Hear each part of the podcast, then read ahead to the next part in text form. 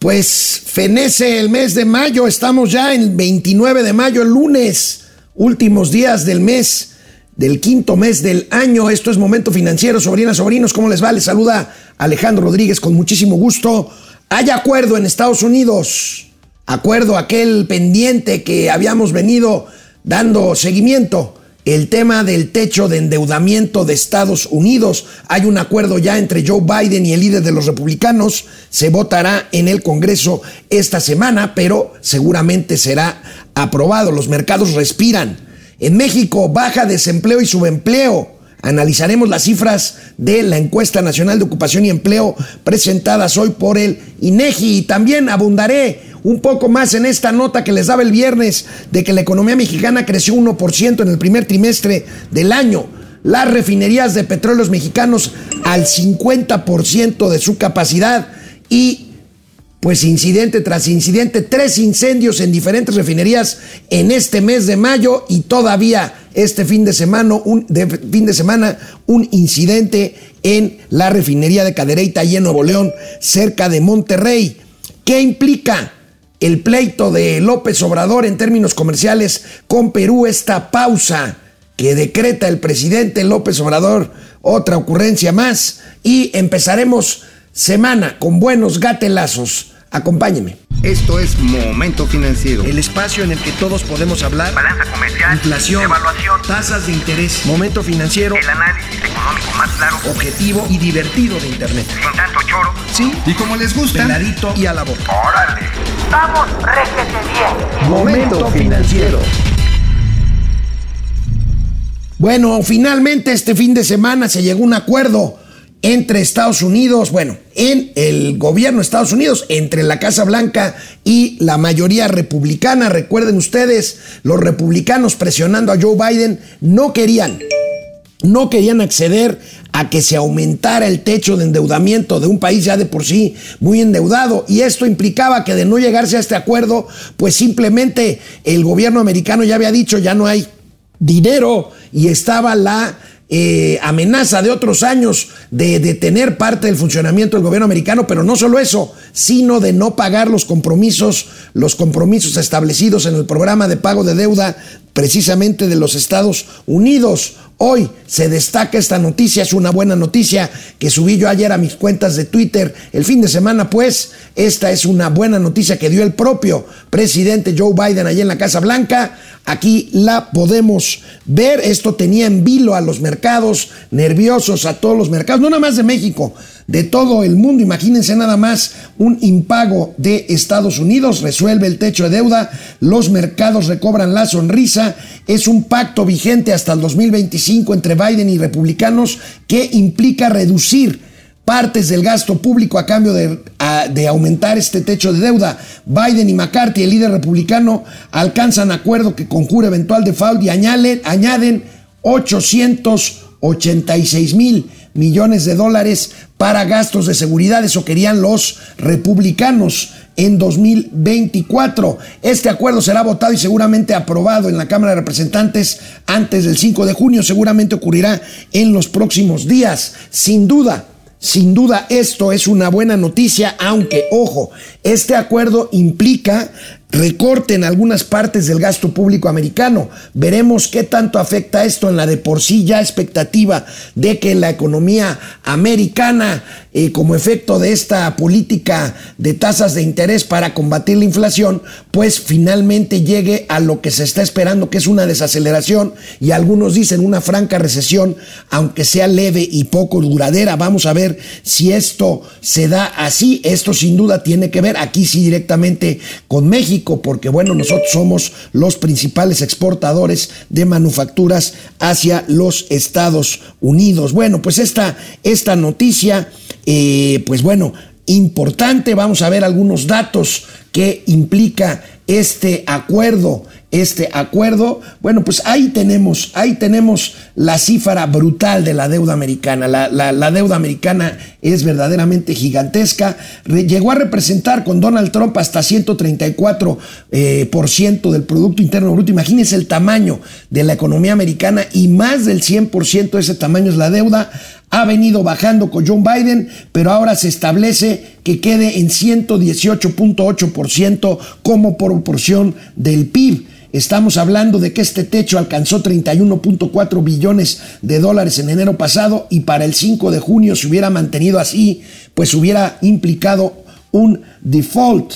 Eh, son 20 mil millones de dólares los que acuerdan recortar del presupuesto, sobre todo del Servicio de Impuestos Internos, IRS por sus siglas en inglés, en Estados Unidos. Bueno, pues esto es, finalmente nosotros habíamos dicho, a nadie le convenía, por supuesto, estiraron la liga lo más que pudieron, pero a nadie le convenía un impago de parte de... Eh, eh, eh, Estados Unidos y por lo tanto pues seguramente se llegaría a un acuerdo. Esto ocurrió así este fin de semana. Esta mañana el INEGI, el Instituto Nacional de Estadística aquí en México, dio a conocer la encuesta nacional de ocupación empleo con buenos números. De entrada, les digo, se ven bien los números, hay que acotar, insisto, este es empleo total, incluye empleo no formal, informal, y bueno, el desempleo bajó en el primer trimestre del año de 3,5% a 2,7%.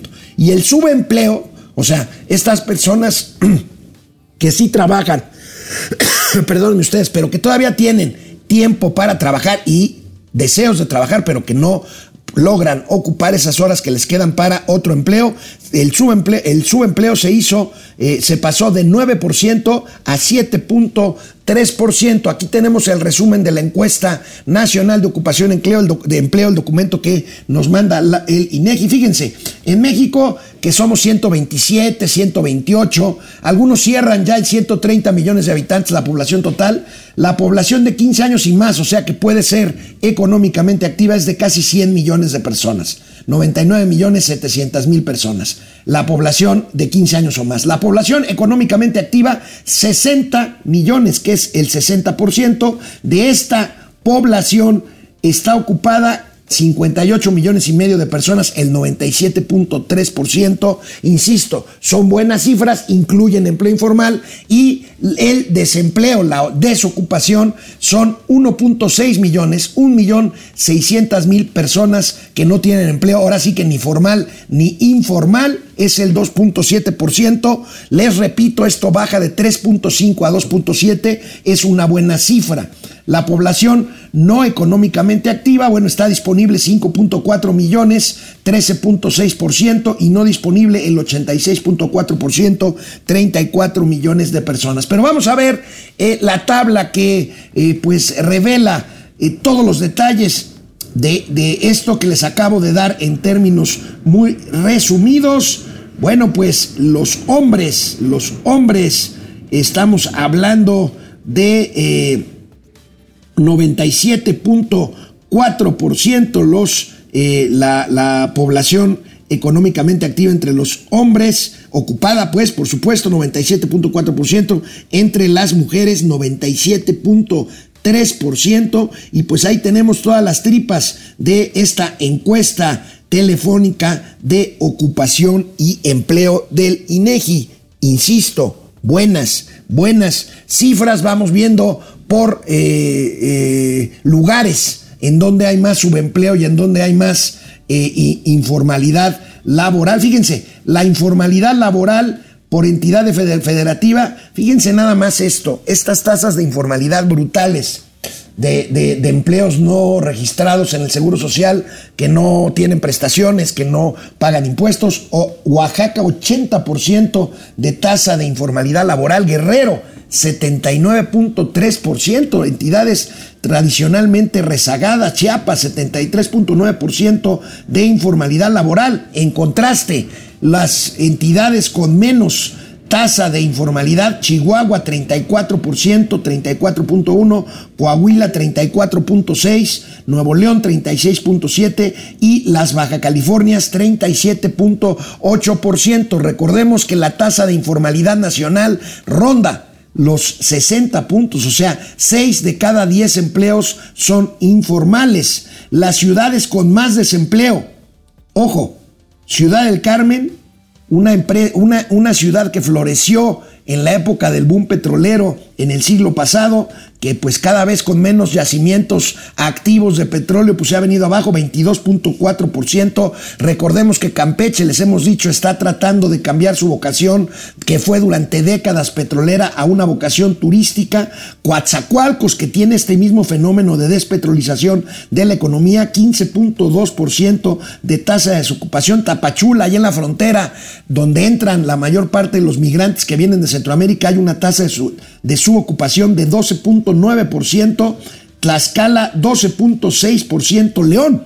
León 10.4%, estamos hablando de subocupación, Oaxaca 10.3%, por el contrario, las eh, entidades, las tasas más bajas de subocupación, Querétaro solo 1% apenas, Tijuana 1.2%, Toluca 1.7, Aguascalientes 2.7 y Saltillo, la capital de Coahuila, que irá a elecciones el próximo domingo, apenas 2.9% de subocupación. Pues así, las cifras, las cifras de empleo, ocupación, subocupación, eh, en fin, aquí las tenemos, insisto, son buenas cifras. Vamos a esperar las próximas, eh, dentro de cosa de unos 10, 12 días del IMSS que es empleo formal, son empleos registrados en el IMSS. Mañana, pero les voy adelantando, mañana les voy a tener algunas cifras adicionales que nos regala, como siempre, el buen economista Carlos Ramírez sobre el tema salarial. Les adelanto algo, aquí lo tengo. Fíjense nada más, la estructura salarial de México al primer trimestre de 2020 23. Eh, estamos hablando de que menos trabajadores eh, ganan eh, hasta un salario mínimo. Aquí, aquí tengo la, la tabla. Fíjense, de la población ocupada en México por ingreso, el 40 el 35.9, 36% de la población en el primer trimestre, 36% de la población gana hasta un salario mínimo. El 33.8% gana más de un salario mínimo y hasta dos salarios mínimos. Y de ahí, pues lamentablemente hacia abajo, más de dos o entre dos y tres salarios mínimos, apenas el 8,5% de la población gana entre dos y tres salarios mínimos. Apenas el 3.3% de la población ocupada de México gana entre 3 y 5 salarios mínimos. 1% apenas gana más de 5 salarios mínimos y el 5% de la población no recibe ingresos. Este, en fin, aquí está esto que vamos a eh, pues profundizar en los próximos en los próximos días y bueno, vamos al siguiente tema. El viernes les reportaba la tasa de crecimiento del Producto Interno Bruto al primer trimestre del año 2023, el crecimiento de la economía trimestralmente por debajo de lo previsto, 1%, anualmente está arriba del 3,5% anualizado. Esto es un poco engañoso porque hay que ver lo que pasa en los próximos meses, pero bueno, veamos algunas particularidades de estos datos. Fundamentalmente ya los analizó el señor Enrique Quintana y su equipo, Víctor Piz, todos ellos buenísimos, eh, buenos amigos, y aquí tenemos que esto se debe fundamentalmente al mercado interno. ¿Y esto qué tiene que ver? El consumo. El consumo sigue rescatando a la economía del país la economía recupera dinamismo por el mercado interno. ¿Por qué? Porque el sector servicios registró su mayor crecimiento en poco más de dos años es 1,5% el crecimiento del sector servicios, es lo que eh, empuja a la economía hacia este índice trimestral de crecimiento de 1%. Vamos viendo más cifras, lo que les estoy diciendo, el 1,5% de avance registró el sector servicios, fundamentalmente estamos hablando del empuje del consumo con respecto al cuarto trimestre de 2020 y la industria, aquí empiezan los peros, apenas el 0.6% de crecimiento registró la industria y no ha superado el 1% desde el primer trimestre del 2022. Aquí está el problema, el real problema estructural de fondo de eh, las cifras de crecimiento. Y esto tiene que ver con la inversión, a pesar de que la inversión haya aumentado ligeramente por compras de bienes de capital que vimos en el reporte de balanza comercial el viernes anterior. Vamos viendo otros sectores por eh, separados o disgregados de crecimiento. Fíjense ahí, el sector primario, agricultura, 2.8% cae el PIB primario en el primer trimestre de 2023 eh, veíamos ya el PIB del sector industrial apenas 0.6% y este jalón del sector servicio, que es el que lleva al PIB general en el primer trimestre a un 1%, ahí tenemos el tema del sector primario eh, y el tema del sector industrial, que es el sector secundario fundamentalmente. Bueno, y veamos actividades específicas y su comportamiento en el índice de crecimiento del PIB eh, en el primer trimestre del año. Aquí tenemos Fíjense, profesionales, científicos y técnicos, eh, fundamentalmente quienes trabajamos por nuestra cuenta, 7.3% crece eh, eh, este sector o este subsector en el primer trimestre del 2023. Información en medios masivos, 6.7%. Apoyo a los negocios y manejo de desechos, 4.8% hacia arriba. Alojamiento temporal y preparación de alimentos, otro sector muy importante, servicios, 3.9%, comercio al por menor, tienditas, eh, comercios pequeños, 3.6% de crecimiento, los corporativos crecen 2.4%, la minería 2.2% y los servicios financieros 1.7% avanzan. Son los sectores con mayor crecimiento del PIB en el primer trimestre del año. Y bueno, ya les decía yo en Twitter, hubo, no me lo van a creer, en mayo, que todavía no termina, espero que ya no haya más, tres incendios en tres distintas refinerías, tres de Pemex. Son instalaciones viejas que ya iban en desuso.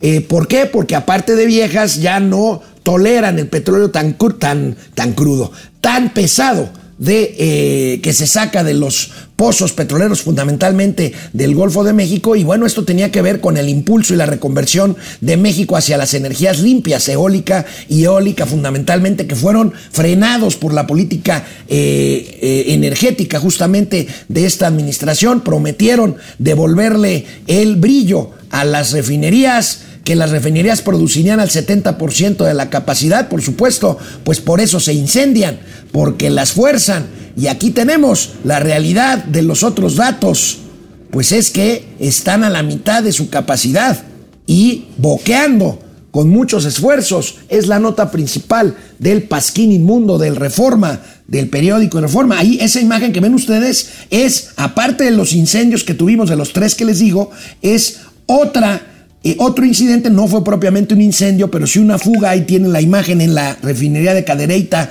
ahí en Nuevo León, este fin de semana. La 4T prometió alcanzar un 70% de eh, capacidad instalada usada por las refinerías apenas llega a bajito del 50% y contrasta con las plantas en Estados Unidos refinadoras donde se utiliza el 97% de su capacidad. Ya van de salida, pero todavía se, se emplean a fondo. Entre ellas, por cierto, la que compró Pemex, que no está en el Sistema Nacional de Refinerías, de estas seis refinerías vetustas a las que me hago, hago referencia, y aquí hablo de DIRPAR. Bueno, pues ahí Ahí los resultados, los resultados pues desastrosos de la política energética de eh, este gobierno.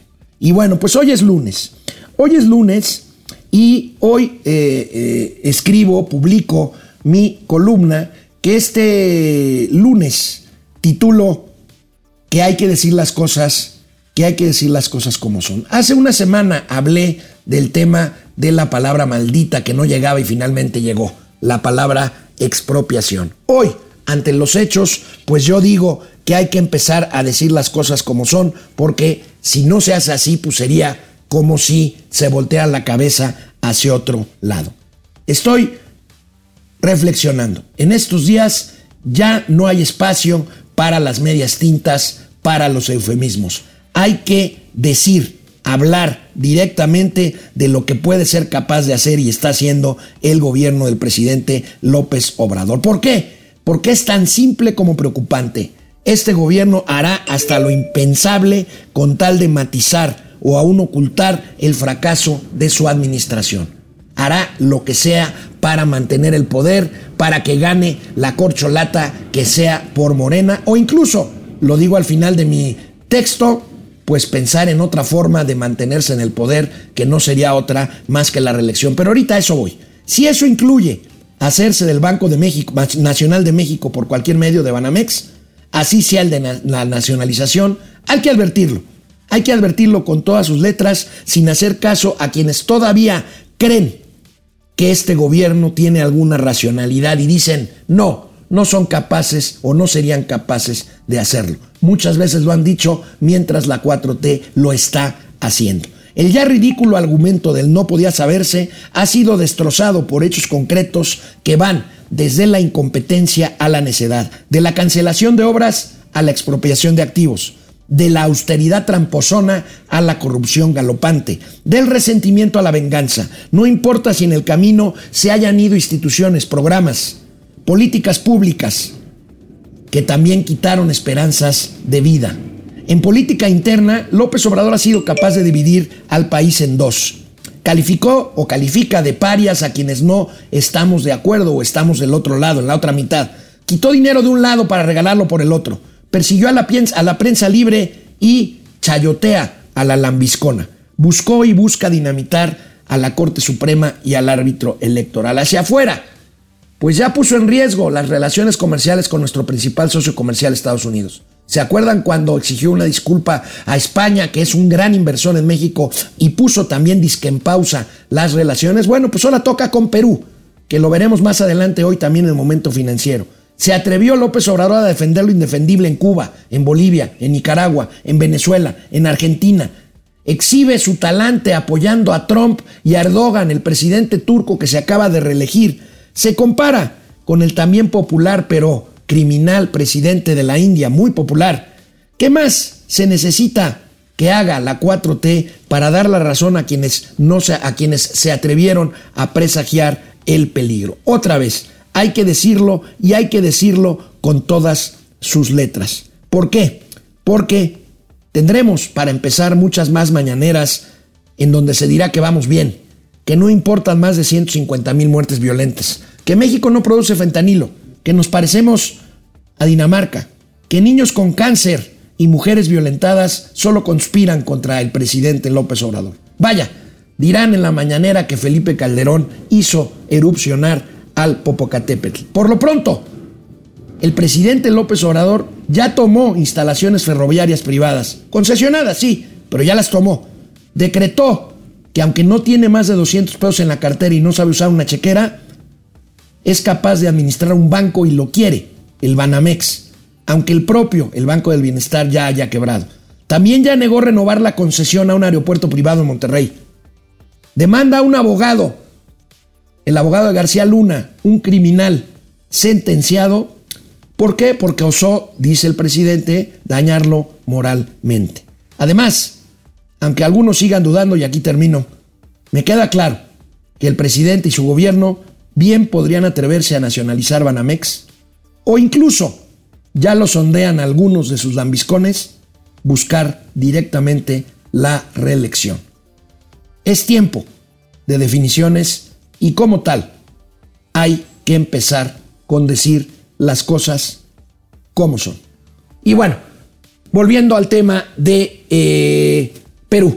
El presidente, el presidente el viernes, pues como lo declararon persona non grata en Perú por el tema de que no reconoce a la presidenta Dina Boluarte y dice que le dieron un golpe de Estado a Pedro Castillo, olvidando que este, Pedro Castillo, fue el que trató de imponer un golpe de Estado a su favor, bueno, pues declaró pausadas las relaciones comerciales con el Perú. Aquí el intercambio de dichos e insultos entre los dos presidentes López Obrador de México y Dina Boluarte del Perú. Si no puedo ir a Perú, pues lo único que lamento es que no voy a poder ir, a Machu Picchu. Eso es lo único. Y desde luego ver a ese pueblo tan bueno, un pueblo extraordinario. Es mucho pueblo, mucho pueblo el de Perú, para tan poco gobierno. Respecto de las palabras del señor López allá en México, pues un poco haciendo retórica lo que él dice, yo, diría mucha ignorancia para tanta inteligencia de un pueblo mexicano. Gracias. Respecto de las palabras del señor Pero ¿qué implica la relación? Pero ¿qué implica la relación de México con Perú?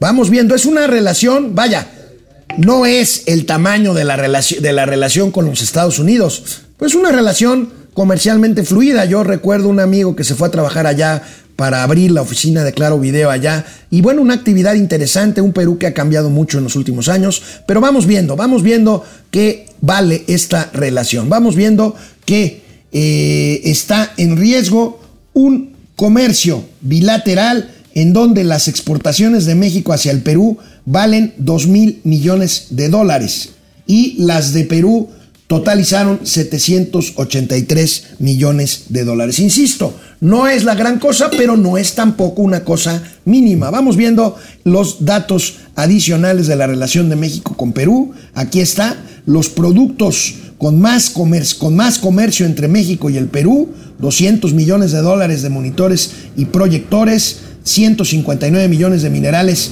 de cobre y concentrados, eh, tractores 117 millones, autos un poco menos 92 millones y ahí está, computadoras, uvas, aceites de palma, chiles, minerales, minerales de zinc y concentrados. Y bueno, pues aquí está esto que, insisto, otra más porque ya estuvo la de Estados Unidos y la de España. Recuerden que España va a ser el próximo dirigente de la Unión Europea dentro de no mucho tiempo. A ver cómo nos afecta estas ocurrencias del presidente que dice Mauricio Flores Arellano. No es lo mismo las mismas de Machu Picchu que pinche 4T nos dejó en la ruina. No, no, no, pero es que a ver, tú estás hablando del peruano. Peruano, o sea, digo, es por donde se está yendo la relación con este país.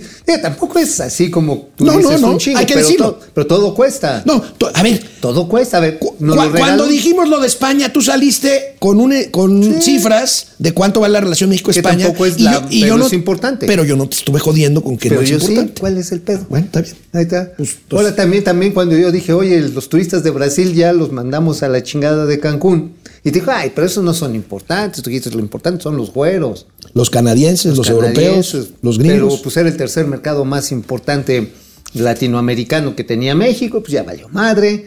Oye, pero qué ganas de, de agarrarse a chingadas esos. A ver, se supone que es así, vale madre, la alianza del Pacífico, ¿no? O sea, ¿quiénes están en esta alianza pitera del Pacífico? O sea, ¿qué, qué, qué, además de una bolita para grillar, qué es esa madre? Están agilizando. la Alianza del Pacífico es nada más y nada menos que la salida del continente americano hacia Asia, directo. No, no, no. La Alianza del Pacífico, la que se encabronó López Obrador porque mandaron a sacar unas patadas a, a Pedro y que le Castillo. tenía que entregar a Perú eh, la Ajá, presidencia pro tempore y no lo hizo, no Son- lo ha hecho. Son cinco pinches países. Somos cinco pinches países. Por eso, son cinco países que A ver. constituyen la puerta de América hacia el mercado A ver, a ver, a oriental ver. No, no, directamente. no, a ver, puertas, puertas, los puertos, cabrón. O sea, eso de que sí, la puerta. Si no tienes un puerto, todo lo demás es retórica. A ver, está México, que tiene Manzanillo, digamos, sería el más chingón. Y bueno, algún día estaría Punta Colón. No. Algún día, algún Bueno, Manzanillo, día. Lázaro Cárdenas, Cárdenas, y este- Salina Cruz. Pues, Pero, ese pues, Salina Cruz más bien es de interno. combustibles. Sí, de combustibles. Es más de combustibles. De lado, ¿quién está hacia Centroamérica? Creo que está Nicaragua, ¿no? No, pero ahí, mira, a ver, hablemos de Perú. Perú tiene un puerto chico, Me das miedo, pero sí, es bueno. este, Chile, Asumo que sí. Bueno, este, ¿cómo se llama este? Valparaíso. es más puerto bien un resort, ¿no? Pero no, sí No, tiene un puerto tiene comercial puerto importante. comercial muy grande allá en Valparaíso. Y este, ¿quién más está? ¿Colombia se metió ahí? Colombia, es- Colombia. Colombia está, En Cartagena, que es un puerto importante. pero Cartagena es... eh, También eh, tiene un puerto importante. Sí, pero son Antillas, están del lado No, de... bueno, bueno, hay una parte del otro lado, del otro Laredo, que, que está hacia el Pacífico. No me acuerdo bien su, su nombre, pero sí, el de Cartagena está hacia el Golfo, hacia el Atlántico.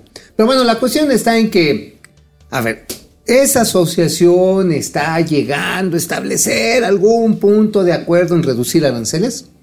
No, ¿No? A ver, ¿están planteándose algunos mecanismos de facilitación de inversiones? no, Eh, ¿Están poniéndose de acuerdo para cuidar a los migrantes? no, ¿Se están poniendo de acuerdo para reglas fitosanitarias para el comercio No. animal? Entonces dale pa' pura chingada. Por eso el tamaño de la relación, por ejemplo, con países de esa parte. Ahora, en la parte de la salida hacia Asia, tienes toda la razón y lo hemos venido diciendo en este programa. Aquí lo importante es para arriba, para el norte. No, sí, digo, pues sí, pues históricamente así ha sido. Pero está bien ver hacia otros países, Ah, bueno, diversificar que- mercados. y para mí, bienvenida una alianza del Pacífico que aunque no tenga eh, todavía materializado lo que acabas de decir, pues es una buena opción para, para un futuro Yo más- venturoso. yo diría que es una mamada. Bueno, va. No, no tiene nada, güey. Bueno, vamos a la primera pausa y regresamos. Pues gracias por iniciar la semana con nosotros, José Almazán, Gutierritos. ¿Qué onda? Para crudos el tío Mao, mi Alex. Pues sí, pero eso Pues ya sí. es un estado No, ya, es, ya es un estado de ánimo. Zule López, Luis Alberto Castro, Patricia Chávez, ¿Qué Freddy? Zacarías, Genaro Eric, dice que somos ¿Qué, qué, qué? la piña y el tepache financiero. Guido Corti desde Tampico. Ah, qué ricas las jaivas Ay, rellenas. sí. Oye, allá en el. ah, bueno, ese es otro golfo. En Tampico hay un lugar que se llama El Pulpito. Y hacen unos mariscos. De hecho, tienen su propia salsa que se llama salsa pulpitos. Hija. No, no, no. ¿Saben cómo le decíamos ahorita, dice el Golfo? ¿Sabes cómo le decíamos a Mauricio hace 25, 30 años? El pérsico. Eh, Por golfo y conflictivo. y pedo.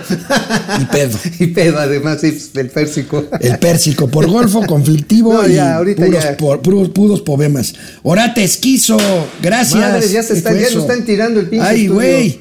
Orate esquizo, adultos mayores están en plantón frente a Secretaría. Sí, viejitos, ¿verdad?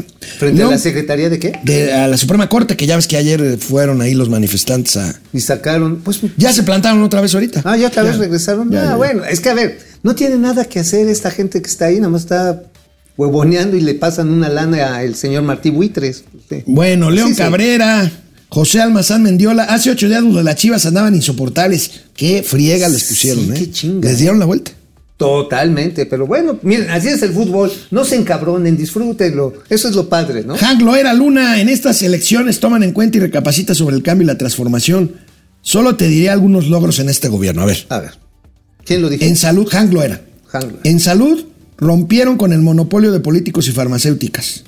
Ajá, y ahí el desabasto es del 30%. Le vale madre los niños que murieron. Sí. No, y la gente En que se seguridad muerto. se han creado 50 cuarteles y ahora ya son 141 mil elementos de seguridad. Mi Van- querido, hay más muertos Hay que elementos de la Guardia Van Nacional. ciento que 58 mil Sí. muertos, ¿no? En energía se rescató a la CFE obteniendo plantas de la Iberdrola. Sí, Oye, pero si nada más nos va a costar 6 mil millones de dólares. Ah, y una nota hoy de y Mario Maldonado. energía, energía Bueno, suicidada. Mario Maldonado No hoy mames, publica qué bueno. que les compran uniformes. Bar- Barney les compra uniformes en Liverpool. Ajá, de 900 millones de varos para traerlos Acá- bien acá, chingones. bien- bien, este, seas ajuareados. mamón. Hoy sí rescatamos Iberdrola, güey. No le Dice agregaron un Han solo foco a en la Pemex se liquidó ya la compra de la refinería de Deer Park. Les acabo de dar las cifras de refinación.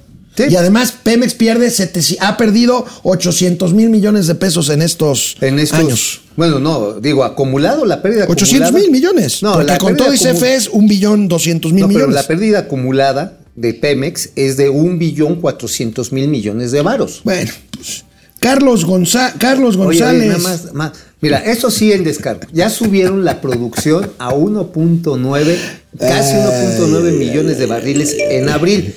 Qué bueno. A ver si continúa. Carlos así. González ¿Qué me dice? acaba de decepcionar porque ¿Qué ya dice? sacó el guarro que todos tenemos, el Mauricio Flores que todos tenemos. Este hombre que siempre nos aporta cifras, datos, análisis. ¿Qué dice? Carlos González, en Estados Unidos la deuda ya tiene techo y aquí ni techo ni piso. Sin ni techo ni. Oye, es que sí, no ¿Eh? mames. Dice, no, no, es que no, no hay deuda. ¿Cómo no, cabrón?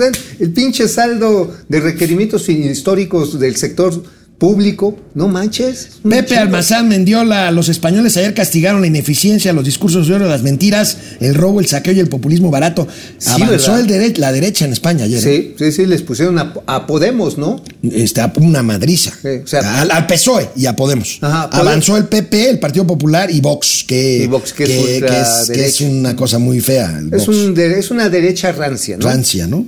Gus Barón, fuera AMLO, fuera Oye, pero a Morena. ti te gusta cruda, ¿no? José Almazán Mendiola, Yolanda Luna, José Almazán, José Manuel González Ochoa, Ernestina Araujo, Simili 4, Irma Anza, Elpidio Ortega, eh, Genaro Eric, eh, Javier Salinas, Flor Roy. Roy, ¿qué onda? ¿Cómo se llama la gente que se dedica a una cosa diferente de aquella para la que se preparó, estudió, ya sea porque le deja más o porque no encuentra trabajo en eso que estudió? Pues no sé cómo se le llama. Pues no sé, yo también.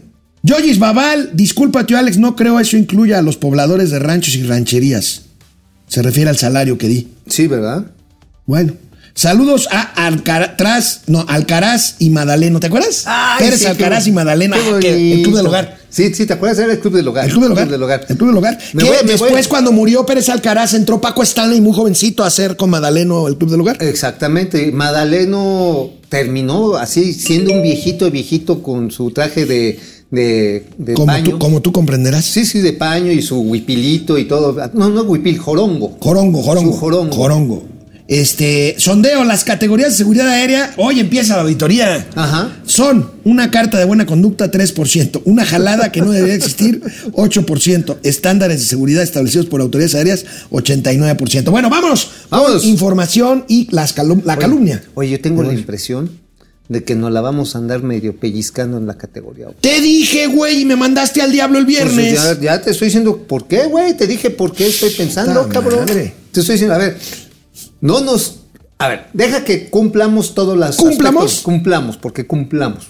Todos los aspectos técnicos de la autoridad. Te lo dije el viernes, El güey. pedo es la grilla. Ah, ah, ah. El pedo es la grilla. Pues lo estoy diciendo. Podemos desde hace- sacar el gate- el- Desde hace 15 días estoy chingui chingue. madre, ¿te Señores, pareces a- El pinche pleito que nos aventó tu abuelito contra los gringos. ¿Tú crees que los gringos van a estar así cruzados de manos? Pues no, pues bueno. Pues no. Vámonos. Vamos. A ver, amigo. ¿Qué? ¿Qué, qué? ¿Qué de qué? ¿Qué ¿No te pasa, güey? ¿Qué, cabrón? ¿Qué? ¿Qué? ¿Qué? Ay, no, a veces... Cruza esta pinche línea. ¿De qué escribiste hoy en el periódico La Razón? En la? Sin Razón de México. ¿Por qué chingados es pura mamada tratar de comprar o hacer un nuevo banco comercial? ¿Te No refieres al... Estás insultando al presidente de la República. No deja de ser una mamada. Digo, si él quiere el- pegar... el presidente quiere comprar Banamex y yo digo hoy en mi columna, a ver, no se equivoquen, hay que decir claras las cosas como son. No digo que vaya a pasar, pero si se le pega la gana al presidente y no puede comprar Banamex, lo puede nacionalizar. Ah, Así. sí, nada más que se va a meter en otro pedo con los gringos. en otro pedo. 133 mil millones de baros. Pero bueno, ¿estás de acuerdo con que hay que decir las cosas como son? Ya, Pues sí, a estas alturas. Sí, sí, puede decir chingue su madre. Bueno, a ver, venga, tu Pero columna. a ver, no necesita, salvo por puro pinche impudor político, Ah, Ajá, por puro impudor político, además oneroso para atender a las clases medias aspiracionistas y a los fifís, no tiene caso que haga esa madre. ¿Por qué? Porque ya lo tiene, cabrón. Ah, caray, ¿ya tiene Banamex? Ya, no, ya tienen un banco que está enfocado a, a los, a- ahora sí a los objetivos que dice en que es dispersar sus recursos. No, Entonces, ¿cuál tiene? tiene un banco non bank. O sea, es un banco no banco traducido al ¿Pero te refieres a la financiera del bienestar? Ah, huevo. Pero la financiera del bienestar era lo que era telégrafos, es un cascarón. No, cabrón, tiene 1722 sucursales y que están en el 45% de los municipios. Eso sí. Y en 250 de los que no hay ningún otro Eso sí. Ajá. Ahora, Telegram, lo que era eh, en su momento este, Telecom de México. Telégrafos, en tu telégrafos, época. sí. Ahora, tiene dos enlaces satelitales muy poderosos, los últimos sa- satélites que colocó el gobierno de Enrique Peña Bebé. Ajá. Hay dos enlaces satelitales, hay una conexión en fibra óptica y ¿sabes qué es lo más interesante? Ya tiene una alianza, una asociación público-privada, cabrón, con Broxel. Ah, caray, me suena. Sí, Broxel. Broxel es una fintech Sí, que sí, está acreditada sí, en los. Estados Unidos, saca tarjetas, este, esto para, ¿cómo le llaman? Marketeadas o con brandings para equipos de fútbol sí, americano sí, sí. y todo. Cumple todas las de la ley en los Estados Unidos, en Gabachilandia se la pellizca la Security Exchange Commission, el Departamento del Tesoro, el Homeland Security, se la pellizcan porque cumple todas y cada una de las normas. Bueno, ¿qué hicieron hace un mes? Pues hace un mes son de las pocas cosas buenas que dices, en este pinche gobierno todos son malos, pero en este le salió bien la jugada. Por ejemplo, ¿qué le salió bien la jugada? En este cascarón, hace dos años, te acordarás, hicieron un decreto por el cual le pasan a, a Telecom de México la facultad de recibir remesas. Sacan la tarjeta Finavie, Hoy ya está a nada de que por internet un paisano con su clave, con su registro consular, nada más. Lo meten en una aplicación o en una computadora y le mandan a su domicilio la tarjeta. La tarjeta es para la transaccionalidad que se hace, por ejemplo, pues en, en las drugstores famosas de los Estados Unidos. Y, y- ok, Ajá. llegas a la, dro- a, a la farmacia. Como si fuera una tarjeta de débito. ¿Y dónde cobra un mexicano en una comunidad hiper apartada? Llega a Telecom Llega a Telecom, y a lo que es financiero del bienestar. Ajá, y ¿Y, sa- y mete quién está tarjeta. surtiendo el efectivo a esas comunidades tan alejadas? Ahora son Porque hay que llevar el efectivo. Ah, Ahora, en estas también tiene que descargarse con su tarjeta, lo puede descargar en su aplicación y tener como un monedero electrónico el dinero. Ahora, también eso tiene otro problema. A veces estas gentes que están tan alejadas se tienen que mover 3, 4 horas para llegar a una tienda donde haya un chip. Ese sí es un Donde haya un chip o donde les den el dinero en efectivo Ah, de su el remesa. dinero o donde hay un cajero automático. Exactamente, hasta allá. Pero la comisión aquí es lo interesante, son 4 dólares por un envío de hasta 2.500 dólares diarios. Con Está- un tope está barato. A 10.000 al mes. O sea, no muchos mandan. O sea, realmente el ticket promedio de envío es como de 390 dólares por persona. Pero bueno, ese es el margen que tienen, hasta 10.000 dólares al mes. ¿Qué es lo interesante de esta tarjeta? Pueden recibir nómina. Ajá, Ahí pueden recibir su nómina de su empleador en Estados Unidos. Pueden hacer ahorro desde aquí. Y, por ejemplo, se la mandan a su masita o a la señora. Y la señora, si tiene, no sé, un bote de tamales, y lo digo sin, sin, eh, No, no, sin no, no. menoscabo de un tamalito bien hecho. No, no, no, O son actividades absolutamente y- dignas. Y hace, y hace unas, este, no sé, unas guayaberas chidas. Puede pedir microcréditos a Financiera del Bienestar. O sea, Financiera del Bienestar ya está otorgando créditos también. Así es, créditos solidarios. Los puede entregar. Hay ¿Qué es microcrédito? uh, 25, 30 mil pesos. Es un microcrédito. ¿A qué tasa? Una tasa, pues es una tasa de CETES. Realmente no están ganándole ahí. No, no, claro que no. Al contrario, le están metiendo lana porque administrar un crédito Ahora, cuesta dinero, tú sin lo sabes. embargo, cuando se empiece a aumentar el tipo de productos financieros, sí les van a meter un, un margencito de ganancia para no estarle metiendo lana. Ajá, finalmente. O sea, no solamente se te le vas a poner un piquito, pon tú un, un 1%, 12.75%, pon tú que quede ahí. Este, pero entonces, además tienes la posibilidad a través de, ese, de esa herramienta hacer ahorro. O sea, O sea, en esa misma tarjeta puedes tam- bueno, de hecho, ahorras. pues, ahorras, es una sí, tarjeta de débito. ahorras. O sea, captas y prestas. O sea, ya en el fondo, el gobierno tiene precisamente para atender a la gente que lo requiera, a la gente económica vulnerable, a los paisanos, es más, a los migrantes de Centroamérica que se quedan Y a entonces, vivir en ¿por qué el presidente dice que el gobierno suyo necesita a un banco? No, no, no lo necesita el gobierno, lo necesita su pinche ego. Esa es la verdad. Y su pleito con la REA. y su pleito con la REA. Es lo único que lo necesita, es satisfacer su ego. Ni en términos económicos, financieros, ni de tecnología, necesita comprar Oye, pero el presidente no le renueva su concesión al aeropuerto del norte en Monterrey porque seguramente tiene un plan mejor para hacer algo con ese aeropuerto, no porque esté peleado con los capitanes de la No, industria no. regiomontana. No, no, es que va a ser el nuevo aeropuerto internacional de Nuevo León. ¿Cómo sería el Chaifa versión regia? Pues sería con pues, un chaifa pues, también sin gente. Este, Oye, con igual también sin gente y la- las dos o tres que lleguen más cosas que las del Chaifa. Oye, pero sin tlayudas, porque las tlayudas son más del centro sur, allá habría que este, tacos de asada.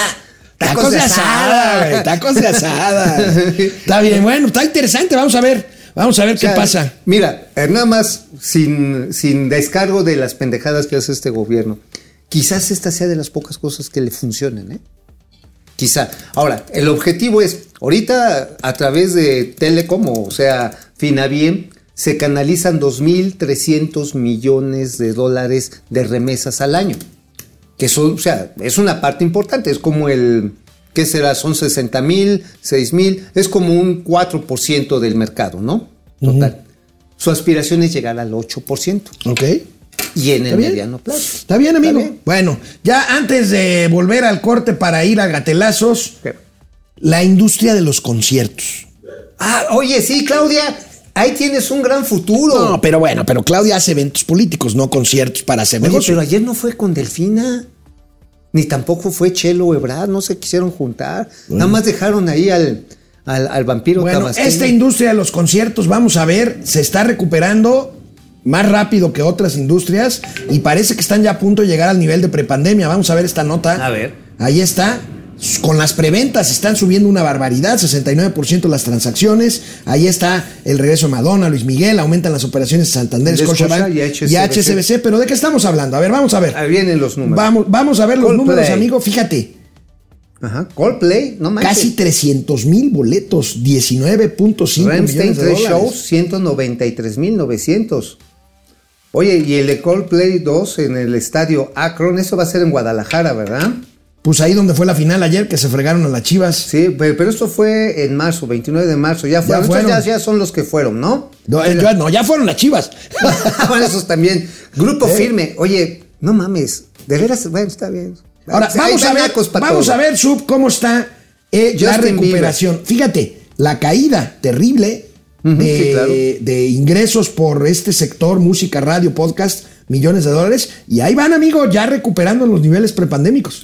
Pero fíjate, ahí estás metiéndole ya a, digamos, todos los servicios electrónicos, ¿no? Por ejemplo, Spotify. Spotify, le estás metiendo eh, lo que puedas. Bueno, ya CDs no se compran, ¿verdad? Ahora, México se ha convertido en un destino muy atractivo para todos los artistas y promotores de clase mundial. O sea, eh, a México llega, llega cualquier artista, por más top que sea, lo traen. No, pero también por, también traen a los que ya están de salida. Digo, Ah, por no, ejemplo, bueno, bueno, Doña pero- Madonna ya salió en silla de ruedas, cabrón. Ya en vez de tirar mordiditas, tira mamaditas. Amigo. Pues es que ya anda chimuelita, Ay, ya está, Dios, ya, Dios. ya es como la Sarita García de nuestros tiempos. cabrón. Sácate, sácate. Vámonos con comentarios. Oye, oye, nada más una cosa. ¿A ti te gusta ir a conciertos masivos? No.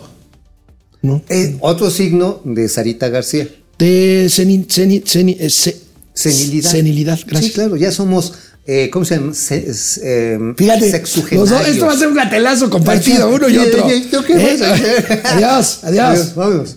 Bueno, pues aquí se nos atoró, la, la- no- nos dio lislalia a Mauricio y a mí. Connie Ortiz, Es que iba a decir, somos senectantes. Carlos González, Edgar A Prieto. punto de ser senectos. Pemex genera pérdidas, pero el gobierno subsidia la gasolina. ¿Entonces la pérdida es real? Buena pregunta. Bueno, la pérdida es real porque nos cuesta recursos fiscales. Claro, claro. Tatis Calleja, tío Alex, ayer fuimos ciudadanos los que defendimos a la corte. Sí. ¿Cierto? ¿Cierto? Oye. Ni partidos, ni organizaciones. no, estuvo bien. Yo sí me fui a Toluca y grité. Delfina, Delfina, Tempina, Tempina. Javier Salinas, Tigres como el dólar siempre regresa. Calimán contra el Santo, ¿el frijol peruano o el frijol de Apizaco? Ay, no, pues mejor el, de- el- el- el fri- el frijol de este de Sacoslovaquia. Eddie Ese D, por, digo, por las buenos días. ¿Es verdad que a partir del mes de junio se va a prohibir la venta de varios productos alimenticios que dañan la salud? Bueno, Profeco trae toda una campaña ¿eh? y le acaban de dar dientes precisamente para establecer no solamente la publicidad, decir esta publicidad de aguas con este producto, sino de incluso establecer límites a la venta. ¿eh? ¡Ay Dios! El tío Mau el lunes y sin cruda, eso es sospechoso. Muy sospechoso. Es que, es que fui ahí al meeting de Ale del Moral, güey. ¿Y a qué fuiste? Pues no se supone que no puedes hacer proselitismo por ¿Y nadie. por qué?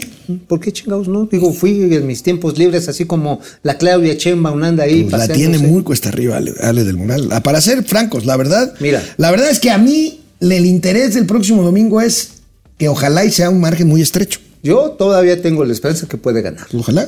Yo todavía- Ojalá y no lo digo por Ale del Moral, ni por el PRI, ni por el PAN, ni por el PRD, sino No, lo porque digo se lo ponga, digo- no, yo se lo ponga sabrosón esto, se Yo lo ponga digo mejor. por todos. Yo lo digo por todos. Porque mira, imagínate, a ver, si Delfina gana, ya pueden poner un Mico Visco como candidato a la presidencia. Lo van a poner de todas formas. Pues, y pues entonces, ¿qué es mejor de una vez poner la piernita? Valeria Moy, buenos días. Oye, ¿sabes ya también por qué tengo ganas de que ganara Ale del Moral? ¿Cómo?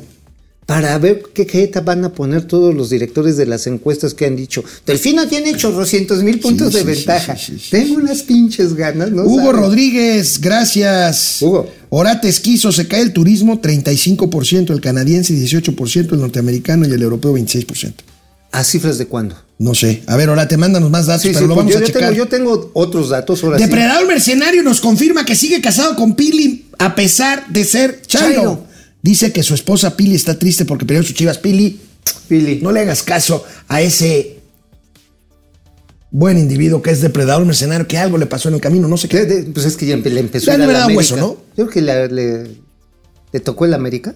A lo mejor le anda manejando el, Las redes el- sociales a Delfina. a, a- a Delfina. O a esta, a la Claudia. José. Lo Aguilera, Ángeles Ábalos, Ángeles, qué gusto, Ángeles. Ábalos. Fue, eh, te- trabajé con ella hace algún tiempo. Ahora te esquizo. Este gobierno solo es propaganda. ¡No! No. No, no, no, seas así, órate. No, no, no, no, no seas duro. Vamos con gatelazos. Vámonos ya. A la chingada. Oye, ¿qué vamos a hacer cuando se retire el Vampipe?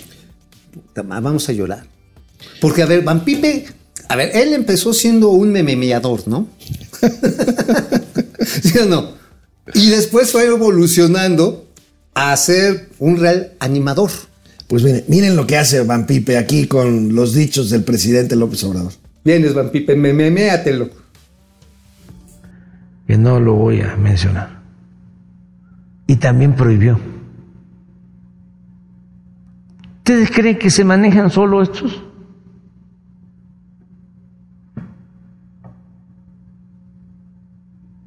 ¿Quién daba las órdenes?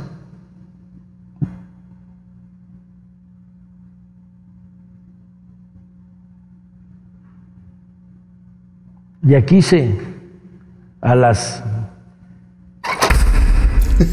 Está bien. Pues sí, se manejaban solos, no lo sabías, hizo pato. ¿Tú No qué sé. crees, amigo? No sé, pero yo ya estoy muy confundido. ¿De veras los TikToks atraerán votos de un, de un cierto ni- Pues público? probablemente sí, de, de Porque no dejan de hacer TikToks. Miren, la tiktokero. simpática jefa de gobierno haciendo sus TikToks. A ver, a ver, la, perdón, jefa, regenta.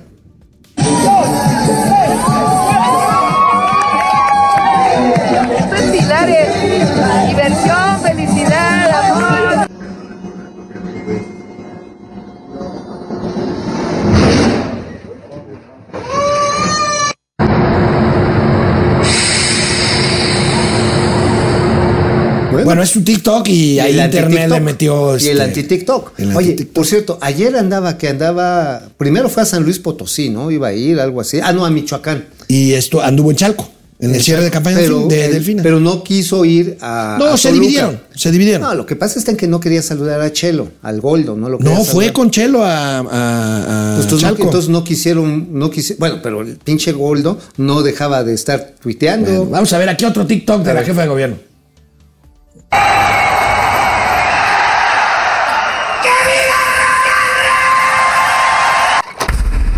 Oye, sí se parece a. yo, pensé que, güey. yo pensé que no le habías entendido. Es que estuvo en el cierre de campaña en Saltillo de, de Guadiana. de de Guadaña. Guadiana. Oye, pero ¿de veras se creerá simpática? Pues no sé qué le dirán sus. No, sus es seguidores. que, a ver, a ver, cuando se ríe así, a ver cómo se ríe. Así, "Ey, No mames, güey. Yo sí siento que Chucky me está saltando. Bueno, siempre, Ah. siempre reviso, porque bueno, pues si es un gobierno que dice cuántas mentiras al día, 98, según. pues hay que recordar lo que decía el presidente hace algunos años. A Mira. ver. esta absurda, inhumana estrategia la comenzó Calderón y la siguió Peña. El resultado es que hay 74 homicidios diarios en el país. No vamos a continuar con esa estrategia. Vamos a aplicar. 74 muertos diarios. Ajá. ¿Cu- ¿Cuántos hay actualmente? El último fin de semana, casi 90. Casi 90. Entonces, no, evidentemente no mantuvieron la misma estrategia. Simplemente le hicieron más culera. Así. Digo, perdón, y la verdad que es una desgracia. Digo, por ejemplo, Carlos Santoyo, nuestro amigo que está en Jerez, nos manda casi todos los días imágenes aterradoras de cómo está Zacatecas. Bueno, pero nada, paremos. Veracruz. ¿Cómo está Veracruz? Horrible. Bueno, Cuitlagua que está haciendo todo menos gobernar. Menos. ¿Cómo está Colima? Baja California, Sinaloa. Sinaloa. ¿Cómo Bueno. andan partes altas de Sonora? Es lunes de revisar el trabajo del buen Champ. Champ, vienes. No, pues sí están pesados, ¿eh? Apúrese. Voy. Aunque sea me puede decir por qué estamos escondiendo estos contratos. No. ¿Por qué no? es de seguridad nacional. A mí más bien se me hace que no quiere que se enteren de algo. No, no, no, no, no, no, no, no, no, no, no, no, no, no, nada de eso. ¿Qué es eso? No sé. Mira, es un pájaro. No, no es un pájaro, es un avión. No, es un avión. Es la ministra Piña. ¿La ministra Piña? Es una heroína la presidenta de la corte. Un momento. Si ella es la heroína, ¿otra vez somos los villanos? Pues sí. La verdad estoy, pero este, todo nervioso. Pues, no es para menos. Que a mí me preguntan del departamentito del general secretario. ¿Qué digo? Pues yo no sé usted, pero yo diría la verdad. Ay, nanita.